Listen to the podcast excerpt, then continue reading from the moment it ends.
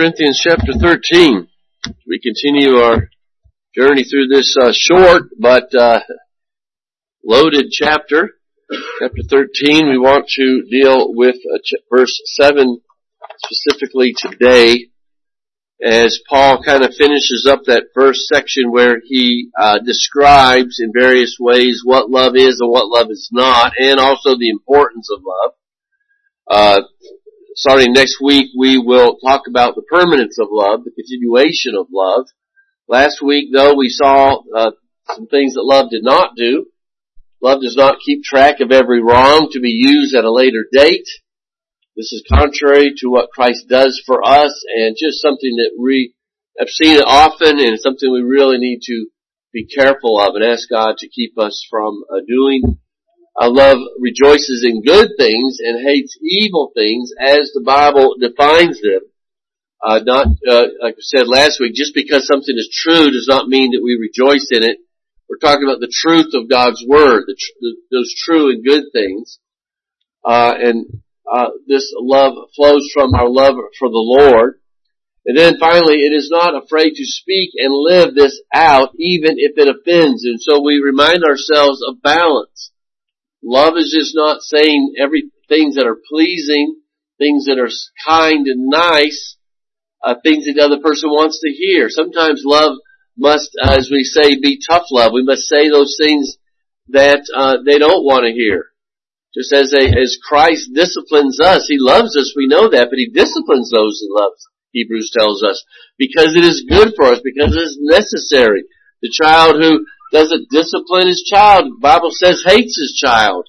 And so we, we have to, it, so many times the, the world has just gone completely off into, uh, and even Christians, I'm afraid, uh, to this idea that love only is sweet and kind, has a smile on your face, and never offends anybody. And of course, if that's the case, we could never give anybody the gospel, right? Because the gospel is quite offensive. So, those are some of the things that we dealt with last week. As we move towards the end of the chapter though, and the end of this description of love, we immediately see that the, the verse 7 are to be taken as hyperboles, as overstatements. In other words, uh, we'll, we'll explain this as we go on, but we know that l- love doesn't bear all things. It doesn't believe everything, right? We're talking about uh, something else, uh, and we'll, we'll just we'll make that, we'll try to make that apparent as we go um, along. But if we keep the previous things that we've studied in mind, I think we can pretty much know what Paul is getting at. There are things that love puts up with, and things that love will not put up with. Things that it believes, and things that it cannot believe, and so forth. We might say that basically love will do whatever is needed for the good of its object. Um, and so I thought I'd put verse 7 up here with uh, three other different translations just to kind of help us get a feel for uh, what's being said here. Uh, the New English Bible says, there is nothing love cannot face. There is no limit to its faith, its hope, and its endurance. And again, as, as we, as we try to explain these things, I think all, every one of, both, all three of these have their merits. Love knows no limit. It's the Phillips Bible. Love knows no limit to its endurance, no end to its trust, no fading of its hope. It can outlast anything. Uh, finally, the New International Version says it always protects, always trusts, always hopes, always perseveres. And that last one perhaps uh, says it best, more cons- uh, concisely. But you see, the idea here is that there's no limit to love. We'll try to uh, define each one of these things, but the the, the, the main, uh, I think, goal of the verse is that there's no limit. It, it'll keep going and doing what it need, whatever needs to be done, it will do it. And again, keeping in mind that the definition of love is that whatever is good for its object, right? There's no, there's no, there's no limit you think about a, a husband and a wife. Is there a limit? Say, I love my wife, but as long as certain things are okay, but if, but if she crosses a line, I'm, I'm not going to love her. Right? You know, no, we wouldn't expect that. And that's kind of what's being said here. And so, first of all, we read uh, in the ESV that it bears all things. And I think it's a difficult verse in, in one sense to uh, translate. Perhaps why uh, there's you see the other three translations did didn't even use that word. But the word bear here literally means to cover in the sense of protection. Uh, to to to uh, protect from exposure, and so in this case, to protect from ridicule or harm. Uh, sometimes, you know, I will carry or bear the load for those I love, but the word bear here doesn't really have the idea of carrying, although there's a sense in which if if if carrying a load is protecting and helping, then that would certainly fit. But it seeks to help others, but not, certainly not to harm them, but to protect those that you love. So isn't necessarily speaking about bearing as being patient, although clearly that's not good, could be, could fit into it. But it works to help an object of love, especially in the sense of covering up or, or not exposing them to harm. Sometimes that involves being patient. And in a sense, this verse is summing up, I think, some of the other things that we've already studied. And it's reminding us that love must be the controlling factor in every aspect of our lives. And, it, and if it is, uh, it will triumph in all things. In all things or everything I face, love will enable me to triumph in the kingdom of God. I think there's a element of that here as it as verse 7 reminds us that love, if love is practiced in our lives, ultimately it will get us to where we want to be. I think there's a, a sense that's part of the perseverance and the Lord enables us to persevere, to love Him to the end. And certainly in the Corinthian church, it was everybody for himself. Uh, verse 7 wasn't practiced at all. The only time they were paying attention to each other was because they were jealous of, of someone what somebody else had, or they were criticizing, or they were ignoring, uh, they, they were, uh, exposing sin. The opposite of what we see here in verse 7. You ever see, and I've only seen this in, uh, I'm pretty sure in, on the, uh, supermarket racks. I'm pretty sure I've never read this thing, but you've seen the magazine True Confession and, and, and, and it's about, right, it, it's people who have done bad things are finally confessing it. It's being exposed in, in some sense, right? And I think that's, that's reminding us of what's going on here. Man's depravity causes him to rejoice in other men's depravity. As we talked about, I think last week, if there was, if the news media didn't talk about bad things, they would, they would close shop because nobody's interested in the good things. Our, our human evil nature wants to hear the bad, the ugly, and a little bit of the good, right? And so in this case, love is not bearing or covering up sin, excuse me, um, in the, in the case of true confessions, for instance, love is not trying to cover up their sin, that is exposing their sin. But love bears, B-E-A-R, B-E-A-R, carries, covers, excuse me. Love doesn't bear. B-A-E-R-E doesn't expose. Love covers or it carries. It doesn't expose people's sins. And so I think that when we think about this bearing all things, that keep that in mind is that I keep things hidden about, a, you know, I don't hurt, I don't expose, I don't gossip, I don't uh, ridicule. I, I try to protect those I love as much as is possible. Here's a, a one way we could apply this. Think about how much effort and desire you have in hiding your own sin. Let's be honest, you know. We uh, we talk we talk about putting our best foot forward. That's that's kind of how we always do, right? I I don't usually when I'm introduced to people uh, start listing my faults. And and and that's the idea here. What you love, you you try to put the best foot forward, in a sense. So now the next time you see or hear about someone else's problems, and the desire to tell someone arises, perhaps act like they are your spouse or your child. What would you do if someone says something about someone you love? Well, you usually try to, and again, we gotta be careful that we don't lie or just pretend things aren't, they are, but we, like if someone perhaps outside the church came up to me and said, well, you know, someone in your church did this or that, or said this or that, and and perhaps I would say, well, uh, I think that was mis, mistaken. I don't think they meant it that way. Or, and I would, I would assume the best until, um, it, I, I, you know, it's been proven to me differently because that would be my natural desire. I don't want to believe bad things about those I love. But again, it doesn't give us the right to ignore or deny those things. But treat people like that. You know, if someone come up to me and, and, and said, well, your wife, she did this awful thing, I would uh, assume that no, I, you're probably lying about that. I don't believe that. I, I'm going to have to find out for, for sure, right? I no, because I love her, and, and because I know her. I mean, obviously, if you had a wife that you know did that, you would maybe you'd not be surprised. But we're talking about in the best of, of things. And so, in, in other words, the idea is love someone like you love yourself. Uh, you know, you you we tend to cover up our our faults usually to, to an excess more than we should often, but that's how we should do treat those that we love. Uh, here's an excellent reason why uh, this is important because Proverbs 10:12 says hatred stirs up strife, but love covers all offenses.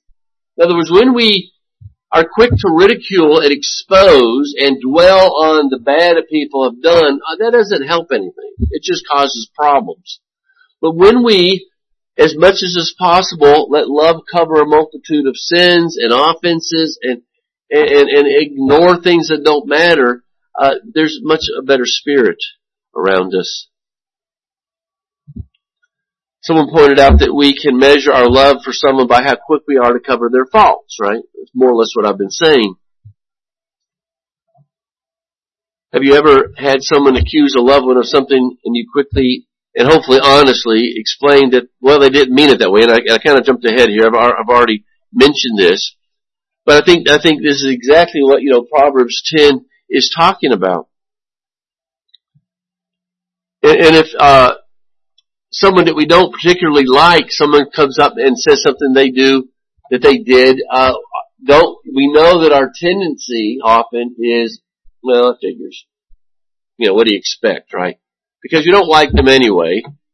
And so when you hear something bad about them, we what do we do? Well, we're rejoicing in that. We, we're eh, there's a certain amount of smug satisfaction when we see the faults in those that we don't like. Well, what that does though is let us know that well, there's that we don't love them. Now there are some things that need to be exposed. I understand that, but you see the difference. You see the way you the way you react says a lot about your relationship with that person. And perhaps our problem is that the circle of those that we love in a godly way is way too narrow because there's only a very few people that we will cover up. Perhaps for you, the only people you'd cover up is your immediate family. But you hear something bad about somebody else, you're quick to spread it, you're quick, quick to believe it, quick to rejoice in it. Well, then I would say those that you love, that group is too narrow. Love doesn't cover everything. Again, these are hyperboles. Love doesn't uh, bear all things in that sense. Doesn't cover up everything, but it covers up those things that will honor the Lord in a anything in a way that will honor Him. There was years ago. I don't know if any of you have ever heard of Ergun Caner. He was, I would say, 10, 15 years ago, probably a good 15 years ago now. He he was uh, someone who uh, was I had a ministry where he would go around and he as he was supposedly a converted Muslim and he was going around and he was uh, trying to evangelize Muslims. And I, as far as I know, he had some measure of success. I don't know. He, he was uh, known, certainly well known in certain circles, anyway. And it, it became became known that uh, he, his whole testimony was a farce. He, he made it all up. He you know, said that he was raised as a Muslim and he had been converted out of Islam and it wasn't true. He had a father who was a Muslim, but he, his mother, I think, soon, uh, left his father or something. She was, or she was a Christian. He wasn't really raised as a Muslim. It was just everything he said about himself almost was untrue. And when it came out, and there were those who said, this is wrong and he needs to repent of this, there were other Christians who said, oh wait just a minute, Christians shouldn't criticize other Christians. He's got this great ministry. And how dare you criticize him? Well, see, now we've got, now we've gone too far. We're, we're covering up things that can't be covered up. Because Christians are to be known, if anything, for being truthful, loving truth. In fact, that was what we saw last week. We love truth. And we can't, and if, and if we are lying, and this is what, what's happening today, right, in all these different political groups and different social groups out there. If we're on your side, you can lie, we don't care. But if, if someone that we don't like lies, oh boy, we're on them like uh, crazy, right? And so, we, if, if we aren't truthful, we have no credibility. In other words, if I'm lying to you, then I'm sitting there and telling you about, telling you the gospel, why would they believe that, right? And so that was something that should be exposed. And, and I think it's, it's a worthwhile exam, or, uh, exception to remind ourselves of. Then of course this is what the Lord has, has done for our sins. Remember, uh, we've talked about the, the Ark of the Covenant and the lid, the covering was called the mercy seat. And it was through the blood of Christ that our sins have been covered, in a sense. And, uh, He's covered our sins. Now He's, He's done it not by ignoring them, of course, but He's covered them. He, He's done what is, was needed to take care of the sin and do it for our good and not for our uh, destruction. And I think we see it in, in Isaiah 53, 4 here. Surely he has borne our griefs. Now in that sense, he's, he's carried our sorrows. Yet we esteemed him stricken and smitten by God and afflicted. But he was wounded for our transgressions, he was crushed for our iniquities. Upon him was the chastisement that brought us peace, and with his stripes we are healed. So he bore he carried our sins so that we could go free, right? We, he did what was necessary to take care of us.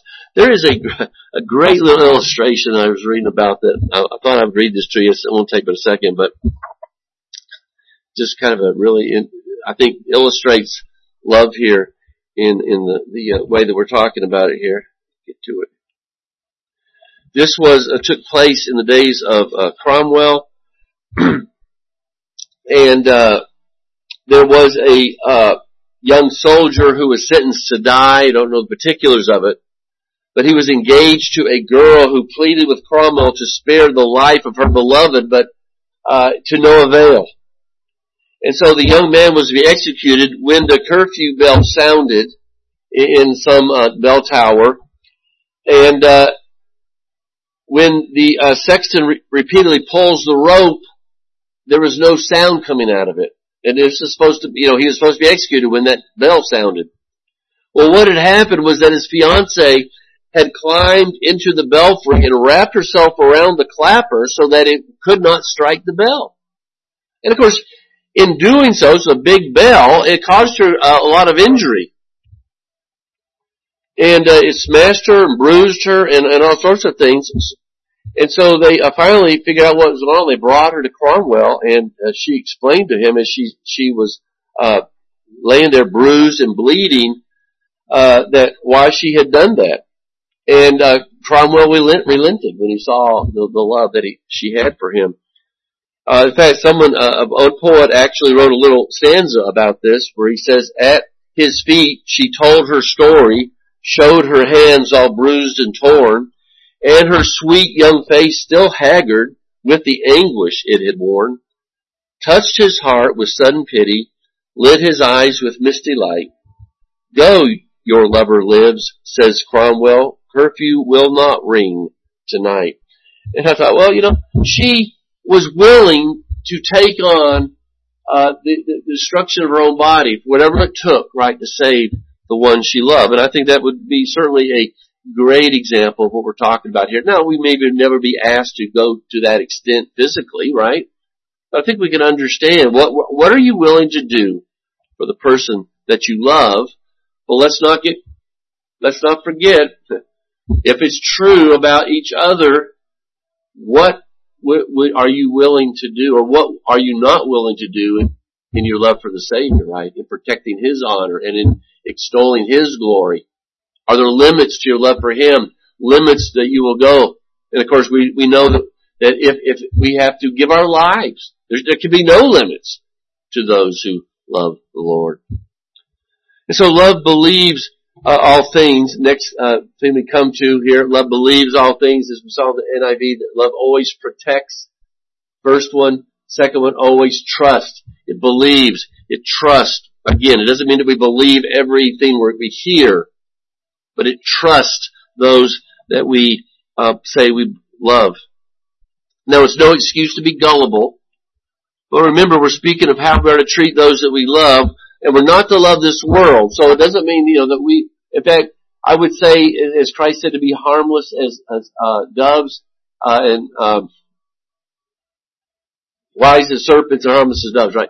Um, we are to, to, to a sense, we are to be weary of, of the lost, of those who do not love Christ. We we take everything with a grain of salt. Certainly, as an elder, I, I uh, read different things and I hear different things, and, I, and I've got to have some measure of discernment. I, I don't believe everything I hear. I don't believe half of what I would read in the in the Christian bookstore if they existed anymore, and they hardly do. But because I know better, right? So we're not to be gullible here, but we're talking about those that we love, that we that in that sense.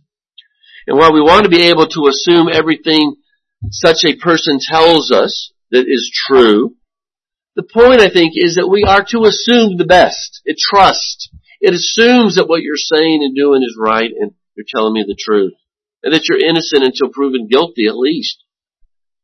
And, again, that I think it tells a lot because if you hear something and, and you're quick to believe it, then either that person has isn't trustworthy or maybe you don't love them too much. That you that you don't assume the best. But we don't want to be Pollyannish. We, we, we, we realize we live in a fallen world and everything, everything we hear, every time someone talks to us, again, it's, it's so obvious anymore that, you know, it shouldn't even be, we don't have to say it, but we don't assume that everything that's being said out there is true. There are people out there who deliberately say things that are not true. And so perhaps if we first applied it to how we love the Lord, it would help us work, work it out towards one another. You think about how I love the Lord. How, how do I trust God? With God we bear and we believe and we hope and we endure all the things that He says, all the things that He's done for us. And it's because we know He loves us. And so with God all these things are true, right? Uh, we bear all things with God. We, we bear um, everything with God. We um, we believe everything, of course, He says. We hope in all the things that He promises He has made. We know that His love will endure forever. There's no limit because God is, of course, first of all, sinless and God cannot lie. So, so all these things we can do perfectly in Him. And then we turn around and we look at each other and so we know how we are to interact with one another, knowing though that we live in a fallen world and sometimes we do deceive one another and we don't always do what we should do. But that's the goal in the way that we would love God. So it's not hyper, it's, it's hyperbole with man, but certainly not hyperbole with the Lord. They are to be the overall pursuit in our life, these, these things in verse 7, but there are times when they just don't apply because all things outwardly, uh, uh, just can't, it can't be done because the, all things include evil things. And you think about Job's friends, for instance, and how they kind of flunked in all this. They assume, assume the very worst of Job. You know, I don't see any real evidence that they really loved Job. They assumed the worst. And of course their theology was all messed up. But, um, in their, it was clear that in their hearts they really didn't think that much about Job. They were not surprised at this thing. They just assumed he had done that which is evil. You know, I'd rather be taken advantage of sometimes. And, and, and if I have to be gullible, then I'll be gullible rather than jumping to the wrong conclusion. And again, it's easy to be, get, uh, jaded in this, in this day and age. But, um, at least when it comes to God's people, I'd rather be taken advantage. I'd rather be lied to, assume the best, and let it be proven when God proves it than to just assume the worst. Right? And so I think that would be one way we could apply this. Ask yourself what your tendency is first when you hear bad news, perhaps. Um, John MacArthur put it like this, love is a harbor of trust. When the trust is broken, love's first reaction is to heal and to restore. And so even sometimes when you assume the best and it's proven that it's not, that doesn't mean that love just immediately casts one aside, right? Well, let's work on getting things back to where it should be. That, that again, this should be our, our goal. These should be our first thoughts. This should be our inner desires. Brothers, if anyone is caught in a transgression, you who are spiritual should restore him in a spirit of gentleness. Keep watch on yourself, lest you too be tempted, but bear one another's burdens. And again, it's in a different sense of, of carrying and so fulfill the law of Christ. And so we're, we're tender, we're forgiving with each other, we're, we, we think the best, we hope the best, we don't jump to conclusions. And as a pastor, as a preacher, I rely heavily on this because it is a constant thing where I say something that somebody wants to take wrong. And I, so I, I rely on the fact that you guys would say, wait just a minute, I didn't understand that, but I know the pastor loves me. I know the pastor loves the Lord. I know that he's, he's concerned about my soul.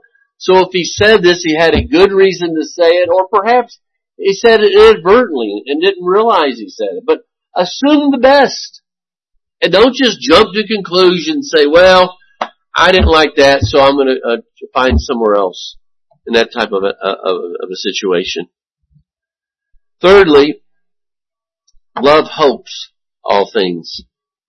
And with the Lord, we have every reason to believe that all things will work out for the best because the Lord has promised that. And uh, so we're confident in Him. Again, is all this is easy with the Lord, you know, because everything God has promised me, I hope for. And of course, by hope, we, we, we understand we don't mean we're hoping it comes to pass, but I know that it's coming. It's future yet. I haven't received it yet, but the hope is there. Hope is, is faith in future things. In a sense, I guess a regular faith is, is the, belief in the things that have happened. That, that, that what the Bible says is true. And so, and the Bible says there's certain things that's waiting for us, and so that's yet hope. We, because it's coming, we haven't got it yet. So the, with the Lord it's easy, because we're confident in Him. And of course the question is, are we confident in, in each other and those ones that we love? And at the end of the day, no matter how much we sometimes offend and hurt and argue and fight, do we at least know that we have each other's backs? Right? You know, even in your marriage, you don't always get along as you ought to, but you, you don't walk away from each other because you know that you're committed. You're committed first of all to Christ and you're committed to the relationship because you honor the Lord and you know the other one's not going to turn their back on you or is not going to side with somebody else. You, they've got your back. And I hope that you believe I have your back. And I hope you have my back and, and so forth, right? In your heart, for instance, you know, do you believe that? I mean, do you honestly believe that, the, whether it be your spouse or, or someone in the church or, or, the elders or whoever?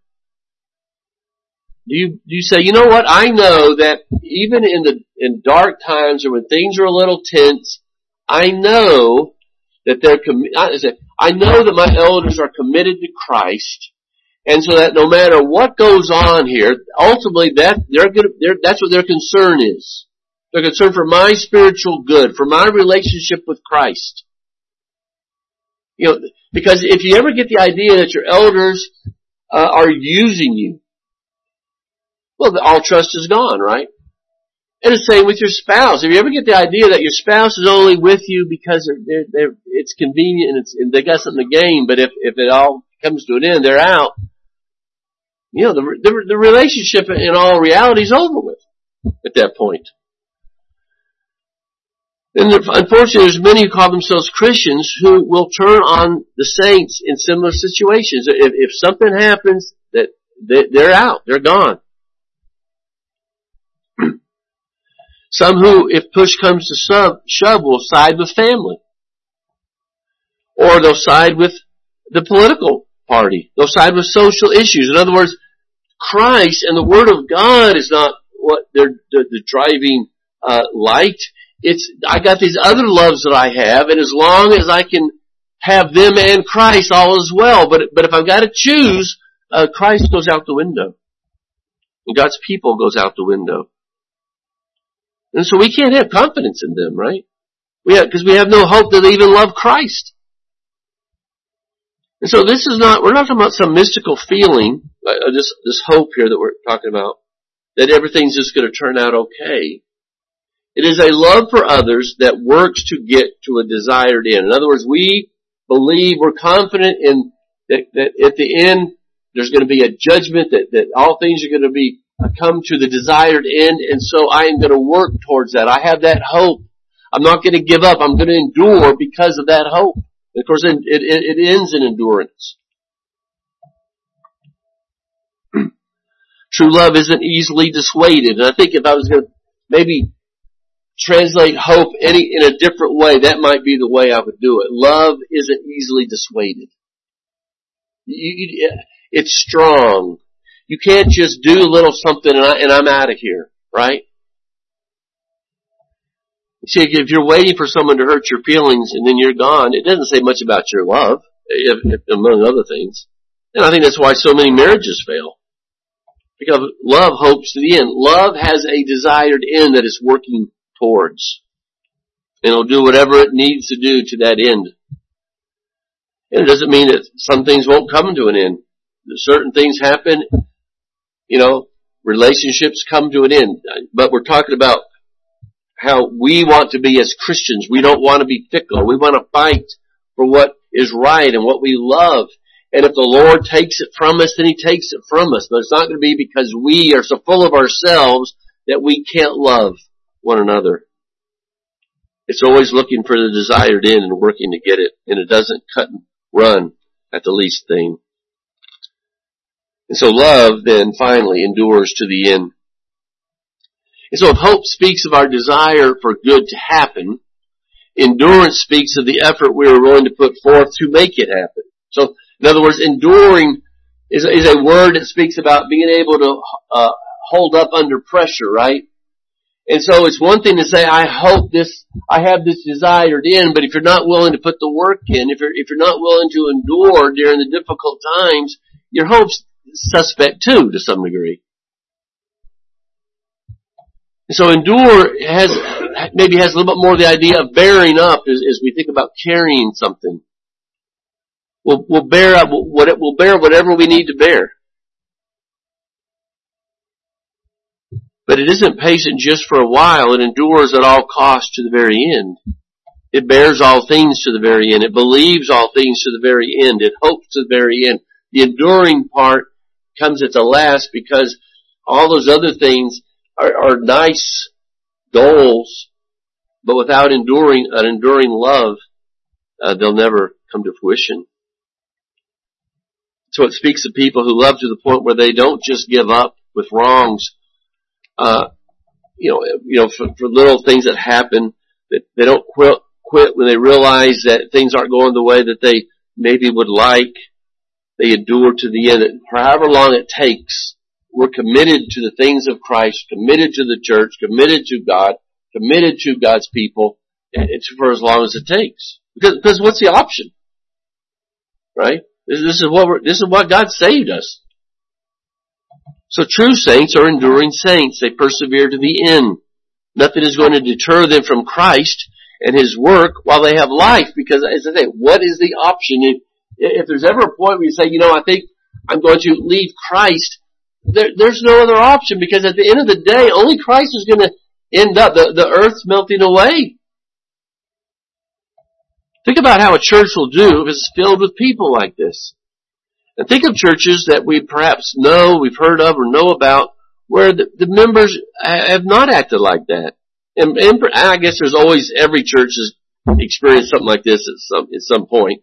Some have been split or uh, have uh, come to an end though because of, of unchrist, unchristlike attitudes.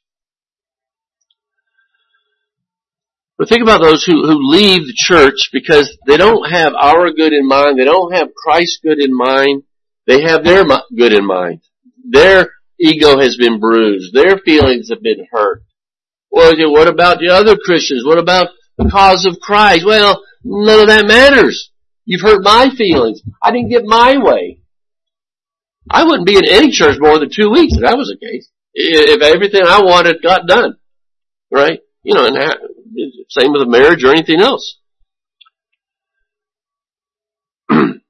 so without Christ's love, we wouldn't bear much. We wouldn't endure much because we would have no reason to because only Christ's love lasts. We know it can never be taken away because of the cross. We have every reason to work hard, even in the most difficult things, for the glory of God. And so there's nothing about giving up in these verses, and I think, again, that's the overall point of verse 7.